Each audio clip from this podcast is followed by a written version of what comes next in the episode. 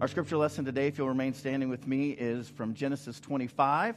Uh, this is the story of uh, a very grabby, uh, sort of nasty individual known as Jacob. And uh, we're going to share about that today. Let's share in God's good word. Isaac prayed to the Lord for his wife because she was barren, and the Lord granted his prayer.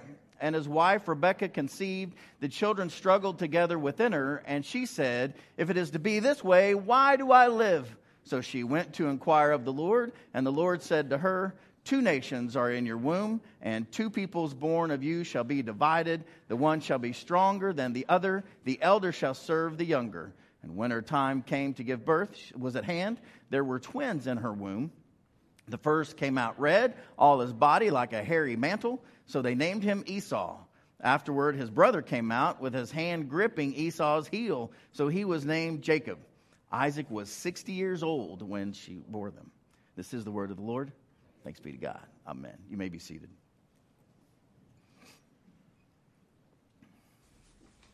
You know, when I was 19, Grandpa took me on a roller coaster. Oh? Up, down, up, down. Oh, what a ride. What a great story.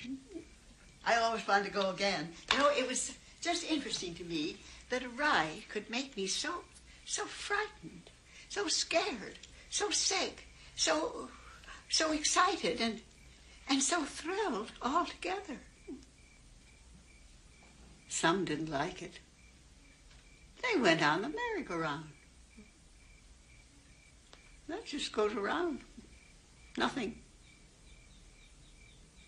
I like the roller coaster. You get more out of it. Well, I'll be seeing you in the car.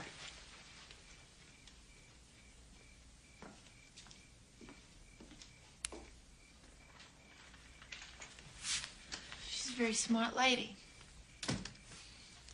Come on, Taylor, your ears are ready. Yeah, a minute ago I was really confused about life, and then Grandma came in with her wonderful and affecting roller coaster story, and now everything's great again.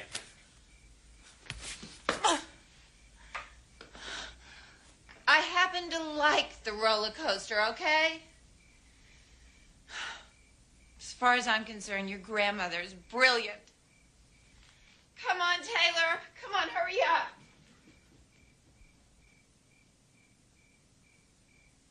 Yeah, if she's so brilliant, how come she's sitting in our neighbor's car? Difficult people. If, if I look in the mirror, uh, I look a lot like Steve Martin these days. You know, if grandma's so smart, why is she sitting in our neighbor's car? You know, have you ever gotten to that point where somebody says something sort of nice and trite and meaningful, and you're like, that's so, no, no, no. Come on. That, that, around, around where I grew up, like, that dog don't hunt. I mean, it sounds good, but that doesn't work. Difficult people. I wonder what kind of difficult person you might be. I'm sort of a Steve Martin difficult person myself, oftentimes. And, and the reason, if you haven't seen Parenthood, I recommend it to you. It is an awesome movie. It's older, um, but I love it. It's one of my favorite movies. That's one of my favorite scenes of, of all movies of all time. And, um, and I just love Steve Martin's character. And one of the things that they find out in this movie is that she's pregnant and they're not young. And so he's wondering, you know, what in the world? He panics basically. He has high anxiety about these things. Oh my gosh, what's it going to be like? We, you know, we're almost done with all this parenting stuff. And imagine that you find out your wife is pregnant and you're 60 and she's having twins. That's what happened to Isaac. So if you have your sermon notes, I invite you to take those out. It's in the Bible. This guy's 60 years old and his wife's going to have twins. Imagine that. All the guys are like, no, I don't want to imagine that. No, no, no, no, no, no, no. So if you have your sermon notes, I invite you to take those out. As a way of introduction, we're in this sermon series around difficult people. Uh, last week was difficult people at work. This week is difficult people at home. Will you all say at home with me? At home. Any of you know any difficult people at home? Don't look at your spouse. Don't do it. Don't do it. Right? Next week, I hope you'll join us because we're going to look at incivility uh, and difficult people online. We're going to look at how to be uh, do e civility. That's important. And the week after that, uh, I you kind of know where we're going with this. It's going to be difficult people at church right here. We're going to look at how we do it together. How do we live this out together? And we'll look at our own civility code of how we're going to live um, into the future in, in a godly way. So if you were to poll, folks, 95% of people in America these days say that we have a civility problem. Would you agree with that? We have a civility problem. Things like please and thank you and just basic manners, uh, writing thank you notes, um, actually giving someone an RSVP to their child's birthday party. Right? Have you, have you done that where you've sent out the invitations and you've got none of them back and 50 people show up at your house anyway? Right? Just basic civility. Right? Oh, I'm sorry, I'm stepping on people already. Forgive me. But you know this is true in Edmond. This is just the way it is. Basic manners, basic civility, it's a problem. Many of us have forgotten how to simply be kind and civil with one another. And of course, when it comes to our home, sometimes the people we are hardest on are the people we are closest to. Isn't that true? Sometimes the things you say that you would never say to your boss, you would never say to a colleague, you would never say even to somebody at the grocery store, you wind up saying them to the people that you're closest to. And so sometimes, as a way to get at this, I'll have uh, well meaning friends say, Well, you know what we need is we need a biblical view of family. We, we need a biblical view of marriage. We need a biblical view of family. So let me enlighten you on what the biblical view of family is. It's this story. And if you want to look at this story, it's from Genesis 25 to Genesis 33. There's no way for us to cover that um, in this little time segment we have here, but you can look at it at home this afternoon uh, pretty quickly. It will blow your mind. And I will submit to you that this biblical view of family is true, but it's nothing you want to be a part of. If you look at this, the, what the Bible says that families are really like. So when the boys grew up, these twins, Esau was a skillful hunter, a man of the field, while Jacob was a quiet man living in tents. He, he was in the home. And so Esau was a hunter, and Jacob tended what? The home. Could not been more different. So uh, the oldest boy, um, he might look like this. You know, he's out and about and, and he's a tough one. Um, if you were to go to his home, his home would be decorated like this. Right? Look what I killed yesterday. Rah. You know, don't mess with me. This is what happens to you. I'll kill you, put you on my wall. That's who Esau was. He was hairy, he was rough, he was tough. You don't mess with him. And his little brother, Jacob, man, he was a stone cold manipulator. But he could cook, he could make you a nice meal, get you a little drunk, and steal everything you own in an hour. Right? If you go to his house, you want to go there because it looks like, sorry, that. Oh, thank you. And when you're nice and sleepy after eating your turkey, he'll steal everything you got. That's how that's, who these two boys were. And oddly, or maybe not so oddly, like most families, dad loved one, mom loved the other. Isaac loved Esau. You know, they could go hunting together, um, they could go kill stuff, put it on the wall together. And he was fond of game. He loved, you know, what, what the older brother got. He'd give it to the little brother, the little brother, and mom would cook it in the kitchen. Mom loved Jacob. And so from the very beginning, it was sort of this split family. Maybe you've been a part of that family where dad and, and one of the kids does this, mom and the other kid does that, and the poor kid in the middle, you know, plays video games. But it's, you know, it's, it's one of these tough deals that happens in families. So once Jacob was cooking a stew, Esau comes in from the field, and Esau, the big hunter, was famished. He was hungry. And Esau says to Jacob, Let me eat some of that red stuff, for I am famished. So Esau is going out hunting. Any of y'all hunters? You know this? Some, you go out early, and then you come back, and, and you, are not eating out in the field, right? Um, I would go hunting with my father in law. You go out hunting, you come back, and you are famished. Those of you hunters know this. So Esau comes home hungry. And Jacob, the little brother, all too happy to see him, says, Hey, yeah, I'll give you some, but first sell me your birthright. Now, for those of us in Edmond, Oklahoma, thousands of years later, this doesn't sound like a big deal. It's a really big deal. It's a really, really big deal. Because Jacob, whose name means grabby, sees his opportunity. His brother comes in famished, and Jacob's like, oh, all right, here it is. He's an opportunist. If we were, he, he would win the apprentice right? I mean, this is a guy we would lift up in our culture. He's really smart and he gets things done and he, and he does it without breaking a sweat. Now, birthright is the practice where the oldest son receives a double portion of what all the younger brothers receive. Now, you remember that these are big families. You might have six, seven, eight, ten, twelve boys, and all of them are going to get part of the inheritance, but the oldest boy gets twice what everybody else gets. That's what the birthright is.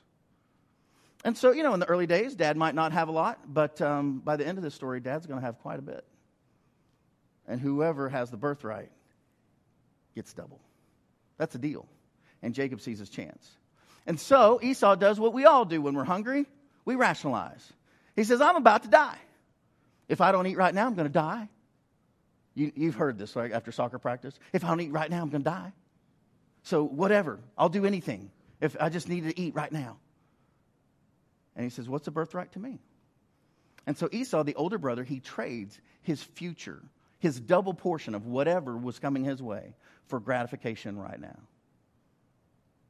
Now, none of us would ever do that. That's foolish. But I wonder how many of us have um, sort of not followed the, what would be best for our lives or our families so that we could just get out of the quick pain that we're in. It happens to all of us. Esau's like the rest of us.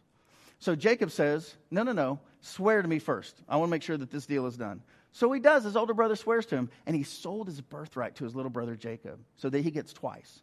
And then Jacob gave Esau bread and the stew, and he ate and drank and rose away, and the deal was done. Esau had despised his birthright, he gave it away. You see, the little brother is a, say it with me, a huckster. He is. And my question is, where are the parents? I mean, are you kidding me? This guy is giving away what will uh, equate to millions and millions of dollars, right? But they're young and he's hungry. They're probably teenagers at this point. But mom and dad don't step in at all. It all happens and it's all done. And so um, I like to look at memes every once in a while. I came across one the other, the other day, and this is one I want to share with you. You might tweet it out. Dance like no one is watching. Isn't that beautiful? But email like it may one day be read in a, la- in a deposition. Right? Right? The thing is, no one was there for Esau to say, dude, what are you doing? This is dumb. I know you're hungry. Go fix yourself something to eat. Do not give away a double portion of everything that may come to you. Your entire inheritance times two. Don't do that. That's dumb. Where are they? So it is, we all love the first line, right? Dance like no one is watching. Don't you love that? Just very romantic. Yes, of course we all want to do that right? Unless it's on videotape and showed on YouTube, then don't ever do that, right? But, but few people anymore are around to say to us, hold, hold on, right? I mean, think of all the pain that you might have skipped in your life if somebody had just been there to say to you, uh, you might want to not push send on that, right? Don't, don't, don't push send on that email just yet. Don't, don't have that conversation while your, you know, your blood pressure is still elevated. Let's, you know, where's the community? To, to keep Esau and all of us safe because, friends, Grabby is out there. Always out there. There's always a Jacob ready to take from you, ready to steal from you in your moment of weakness. This is part of what the story is teaching us. And it gets better. Right after he gives away his birthright, his dad becomes stinking rich. So rich. Rich beyond their wildest imaginations. So not only has he lost what he thought wasn't a big deal, he's lost all of that and a whole lot more. The story goes like this Isaac sowed seed in the land, the dad did, and in the same year he reaped a hundredfold. Can you imagine investing a dollar and getting a hundred dollars back? That's a big deal. That's what's going on now. And the Lord blessed him, and the man becomes rich, and he prospered more and more until he became very wealthy. And he had possessions and flocks and herds and a great household, so that the other countries now around him, the other people, the other tribes, they envied him. And Abimelech, the king of this other area, said to Isaac, Go away from us because you've become too powerful for us. Imagine if your dad became so powerful, all the neighbors made you move away because you're making them uncomfortable. You see, Esau has lost a lot now. And so when Esau was 40 years old, time is passing here in Genesis 26. He marries Judith, the Hittite, and Basemath, the other Hittite, and they made life bitter for Isaac and Rebekah. So now we have a family system where dad loves the oldest, mom loves the youngest, the youngest steals from the older, and, and the older uh, is, is wanton and just really reckless with his life, and now he's a polygamist as well. So the next time somebody says, I want biblical marriage, you're like, really? Have you read Genesis? Because what happens next is Esau, with his wives that weren't a part of their tribe, is now just making life miserable for mom and dad. They don't like being grandparents, they don't like it at all. And the story's going to get a little worse. Now, you may say, well, what does this have to do with difficult people? What does it have to do with me? I think we all um, are kind of biased when it comes to difficult people. Um, when I was growing up, this is a picture of my uh, grandmother. She was very particular about being grandmother. Um, I, as a little kid, always wanted, you know, a granny, a nana, uh, somebody who was kind of big and fluffy and let you sit on their lap and, you know, fix your food and do all that. You know, the kind of stuff you find in storybooks. That's not grandmother. Grandmother was a size two with about 2% body fat from New York City. It was my mom, my dad's mom. And she, um, in the morning, rather than making you sausage and bacon and eggs and telling you stories, she had her little Pilates mat before Pilates was a thing. She was doing Jane Fonda before Jane Fonda was doing tapes, for those of you who even know what that is, right? She could do the bar three, she could do everything. I mean, she was a size two, friends. Late in life, like in her 80s to 90s, she ballooned up to a petite four. I mean, this is a lady who was disciplined. My grandfather was a businessman. He, he was a salesman. He traveled all over the country. And so she basically was a single parent. And she became shrewd with discipline and money. And I saw her about one week a year. And that was it. We'd come in and see grandmother. And when we would wake up, she would kind of wake up. She'd like, You need to work out. You're getting chunky. Come on, get down here with me. And, and, as, and grandmother um, is just just, and it was always grandmother. You'd be like, Granny. She's like, no. It's grandmother to you. Like, all right. And so when I would come to visit, it was very odd to me. She would say, You need to mow the lawn, you need to edge, you need to cut my roses, you need to fix this fence, you need to trim those trees, and, and you need to get up and out. So, first thing, like before breakfast, these are the sorts of things you need to do. Or my older boy cousin. There were five of us grandkids. An older girl, my older boy cousin, my sister, me, my younger girl cousin. And what was interesting is as we were going through this, I found grandmother very difficult because every time I went to her, I was just free labor or cheap labor. However, for the girls, she took my oldest girl cousin to Hawaii. She took my sister on a cruise to Alaska. I mean, she was just amazing with the girls. My cousin Todd and I, we were manual labor. The boy, the boy grandkids. It was like night and day different. And I was like, this is so weird. And so one day uh, we come, and I'm almost in college, and so we, my sister and I come to visit, and my grandmother says, "Oh, good, good to see you, Deb, my sister. I've got all these clothes that I want you to try on. You're going to look darling in them. Mark, I have a leaky gutter that I need you to fix now because it's dripping over the front porch. And so on that day, I get all she's and she's gotten all the stuff for me, the ladder, um, you know, all the things I'm cleaned out, and I've got this like tar stuff all over me, and I'm and I'm like tarred it up, and, I, and it's got to be set for like seven minutes for it for it to work. And at the moment, you know how these stories go. I set all the tar, and at the very moment I set it, and I've got water on either end that I'm trying to keep from getting on it, my grandmother says, I want you to come see the dress that I'm giving to your sister. She wants to see what you think and try it on. And I'm holding the water back. I'm like, Are you kidding me? I, I can't do it. And I got a severe chewing out because of my insensitivity to my sister's needs as I was trying to fix the gutter. Now, I found that very difficult um, as a young man. However, when I was in college, I w- lived in Stillwater and I, and I worked at Channel 5 in Oklahoma City. Um, and my grandmother offered, she said, You know, you can stay with me instead of driving back and forth if you'd like. She didn't live far from the station. I was like, That'd be great. And I would come and I would stay with her. It was the most beautiful time. She would call me every once in a while and say, "You know, if you're going to be later than 11:30 when you're coming in from the station, could you let me know?" And I was like, "Sure." And we had the most beautiful relationship when I was in college. And at the time, I thought, you know, what's the big deal about me coming in 11:30, midnight, or whatever? Because I was 21, 22. Now, as a 49 year old parent with children who are 21 coming in 11:30, I get it. I get it. I didn't get it then. I get it now. What I found was my grandmother was incredibly gracious. My grandmother was incredibly kind. She was incredibly generous in ways I had no idea. And it wasn't until I was an adult that I thought, you know, how would I travel on a cruise with a boy that I had to have a separate cabin with? It's easy with my granddaughters. We just are in the same cabin. All these things started to click for me as I got older. I was like, wow, she gave of her own income, her own things to bless these girls in ways that she could. My grandfather was absent. There was no way for her to take that spot. And so I began to see how beautiful and wonderful she was. When I was of age, she gave me this watch that was my grandfather's. which is worth every bit as much as everything she ever did for my sister or my cousins. And I cherish it today, how gracious and wonderful. She's not difficult, friends. I just didn't understand her. I didn't understand who she was and what she was going through and how she managed and what she had to do because I wasn't in that season yet. Does that make sense? Somebody who seems incredibly difficult at one season may seem incredibly gracious at the next. So you have to be careful about how we judge folks. She's been a great blessing in my life. Now, to be fair, when I was older and Chantel and I lived in Tulsa, she came to visit. The first thing she did when she walked in the door, within 10 seconds, she looked at Chantel. She looked at me and she said, Oh, dear, you better watch yourself or you're going to get fat like Mark. So she didn't change completely.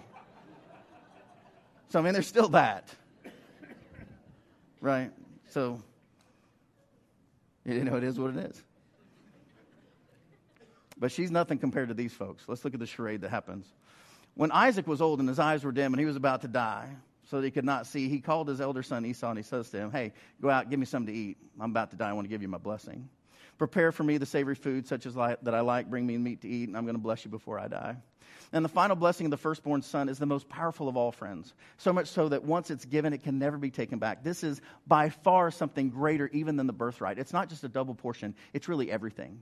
Whoever gets the blessing of the father before he passes, normally to the oldest son, that son becomes the ruler of the family system. He is the Lord of everybody else, he is the boss of the ranch. So, as the old man lies dying, blind now, mom, Rebecca, overhears. Apparently, she was used to that. She, you know, kind of always knew everybody's business.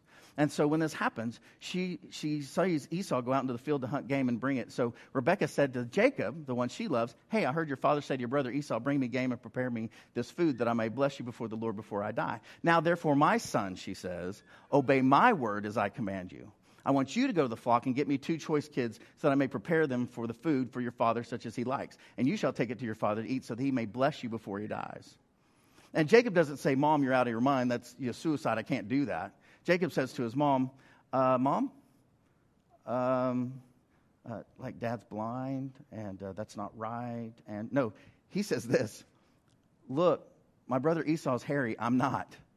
Perhaps dad's going to feel me and know that I'm mocking him, and he's going to bring a curse on me. In that system, a curse of a dying father was the worst thing that could happen to you. That would be the end of you. And he says it's not going to be a blessing. And his mother, not to be outdone, she says, Oh, no, no, no. Let your curse be on me. Wow. Let your curse be on me, son. I'm going to take this. Only obey me, and you go get them for me. There, see the power struggle going on in the family? So Rebecca took the best garments of her elder son Esau. She sneaks in the older boy's closet, takes his clothes, puts them on the younger kid on Jacob. And she put the skins, as she slices up the goat, you know, blood everywhere, she's taking this hair and she's putting it on her boy so that they can ruse the father. On his hands and on his neck so that he'll feel like his big, strong, hairy brother. So he does the deed. He goes to Isaac and he says, My father. And he says, Here I am. Who are you, my son? He's, he's questioning. Because here's the thing Isaac knows that his own family is not to be trusted. And some of you know that too, in the most painful of ways. And Jacob says to his dad anyway, I'm Esau, just a flat out lie. You'll see that not just once, but over and over again, he has opportunities to get out of this deal, and he just doesn't. He's sold out. He says, I'm Esau, and I've done as you've told me. Now sit up and eat of my game so that you may bless me. And Isaac's like, Whoa, whoa, whoa. How is it that you found it so quickly? Like I just said that, and you're already, how is this possible? And he answers, Because the Lord your God granted me success. Now, this is really instructive, friends. Have you ever been in an argument that you thought you were going to lose, and the only thing you had left was use God's name? Oh, hold on. I think the Lord's given me something. You know, I just felt led to do that. No, you just wanted to do that, and you're putting Jesus' name on it. We're not allowed to do that. It's been going on for a long, long time, friends because the Lord granted me success. Then Isaac says to Jacob, Come near that I may feel you, my son, to know whether you're really my son Esau or not. So Jacob goes up to the father. Isaac feels him. He says, Now this is weird. The voice is Jacob's, the hands are Esau's. I don't recognize him, but his hands were hairy like his brother's, so I'm going to bless him. And he asks him one more time. He gives him, you know, for his conscience. He says, Are you really my son Esau? And he answers, I am. I am. Now, what Jacob thought was happening was he was going to be the boss. He was going to be great. He was going to be in charge, and everything was going to be awesome. But what is the result? What really happens when we do these sorts of deeds in our families or elsewhere? It results in isolation and in pain and in fear, and it breaks the family apart. As soon as Isaac had finished blessing Jacob, when Jacob had scarcely gone out of the room, his father Isaac, Esau, comes in from hunting. And he had also prepared the food, of course. And his father says, Well, let me set up and eat of this son's game so you may bless me. And his father is enraged. He's like, Well, who are you? And he says, Well, I'm your firstborn son Esau. And then Isaac trembles violently. I mean, he is shaking. He's like, Well, who is it that just did this to me? And he heard his father's words and he cries out. He realized that he's lost that too. He says, Dad, bless me also. Bless me. And his dad says, I can't. Your brother came deceitfully. He's taken away your blessing. I, I don't have anything else to give. And Esau says, Is he not rightly named Jacob? Grab because he takes away everything in my life. Have you not reserved a blessing for me? And as you know, as families, sometimes there's, there's just a blessing to give. Because I've, I've already made him your Lord. He's your Lord now. I didn't mean to. He's deceitful, but it's done. And everything is his. All of it. So, what can I do for you? Now, not surprisingly, Esau hated Jacob. He hated him, and he wanted to kill him. I'm going to kill my brother Jacob. That was, that was what was going to happen. Now, again, mom, still stirring the pot in this thing, uh, she decides that she's going to try to save the one she loves. Now, this you may not know. The story of Jacob is the story of Israel, it's a self portrait. Now, we should really take a step back here because many of you who are here today, uh, as guests or as members, um, you've done some pretty nasty stuff. I don't know about it. You haven't told me about it, but, but people do that. And you're wondering, how in the world do we sing these songs and do these things, and how can God bless me? I don't, I mean, after everything that I've seen in my family, how messed things up, how in the world? But I want you to understand, friends, that this Jacob, the worst person in this story, are the people that God loves. It's who God loves. It's God who chooses to love. He loves you right where you are, no matter what you've done. And don't take this as a sermon on license to do what you want. That's not what it is. This is a sermon about who God is and his amazing love for all of us, for even people that we wouldn't love. For when you read the story and you go, ooh, that's, no, not him. Yes, him. So, what will happen when the brothers meet? Esau intends to kill him. Jacob thinks he's going to die.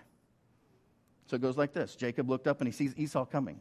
Now, what you don't know is in the meantime, between these two stories, God has come and visited Jacob, and his name has been changed to Israel. And Israel means one who struggles with God. Isn't that true for all of us? Don't we struggle with God? And what we find is that God is faithful to us even in our struggle. So Jacob looks up. He's running away from Laban, by the way, because he's stolen all of his flocks by cheating him. So he's running away from Laban, and he looks up, and there's Esau. And Esau's coming with, say it with me, 400 men. This does not look good. So with Laban behind him and, and Esau in front of him, he has only one thing to do, and that's to pray God save me. And God does. God does. So Jacob, thinking he's about to be ended, he divides the children among Leah and Rachel, his wives. He puts the maids with their children in front. Well, that's nice of him, right? Then Leah with her children, then Rachel and Joseph last of all because he loves them the most. Hasn't changed much. And then, to be fair, he goes on ahead of them. He bows himself to the ground seven times to his brother. And Esau runs and meets him, and he embraces him, and he falls on his neck, and he kisses him, and they weep. Now, I think if you were able to zoom in on this weeping, Esau is weeping because he's gotten his brother back. He's reunited. They're reconciled, and it's beautiful. Jacob is weeping because he's so relieved he thought he was dead. He's just, whew. they're both weeping, but it's about different things. So, friends, as our action steps, what are we going to take away from this? First of all, when it comes to whether we're going to be difficult in our home, first thing we need to do is to manage your energy right?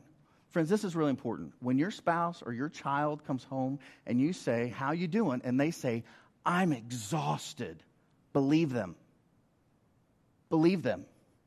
What they're telling you is they don't have another thing to give. They don't have another word uh, in them. They don't have another thing. So don't ask them anything of them. If they tell you flat out, I'm exhausted, I'm done, don't push them. Because otherwise, you're going to have a bad Esau moment, right? Where bad stuff, stupid stuff happens. right? So manage your energy, yours, and respect other people. If they tell you they're done, they're done. If someone shows you that they're going to have bad behavior, believe it. Step back. Then, secondly, learn from excellent role models. Many of us have families where we didn't have the families that we would have chosen if we got to go to the bookstore and pick them out. So find some. What does a good brother look like? What does a good sister look like? What does a good dad look like? What does a good grandma look like? What does a good uncle look like? Find one and ask them. What is it that you really love about somebody as you see them be a good uncle to the family? What does that look like? Learn from those role models. And then, third, Andy started this last week for us, which is really important, and that's listen. Can you imagine how the, all these stories would have been very different if Isaac simply would have listened, really listened?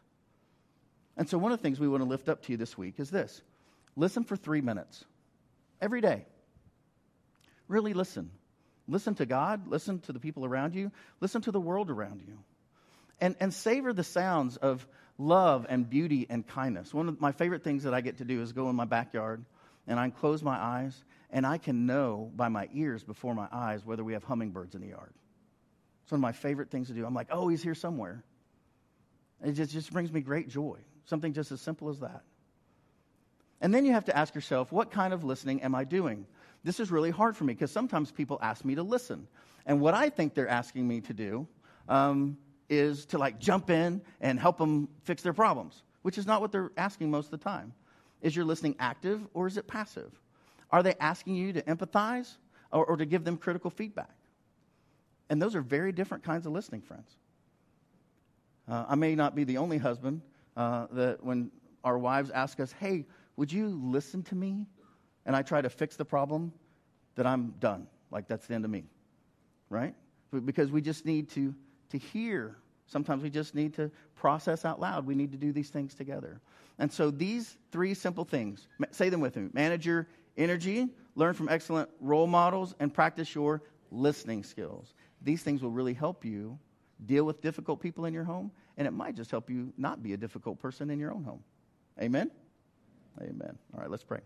Lord God, we thank you for this gift that you've shown us. That even when we're difficult, even when we're off page, even when we do things that we know are wrong, still you are good because that's your character. You are love and you are forgiveness and you are grace and you are kindness and you provide a way out where we see no way out. You give us grace. And every time of need, we thank you for it.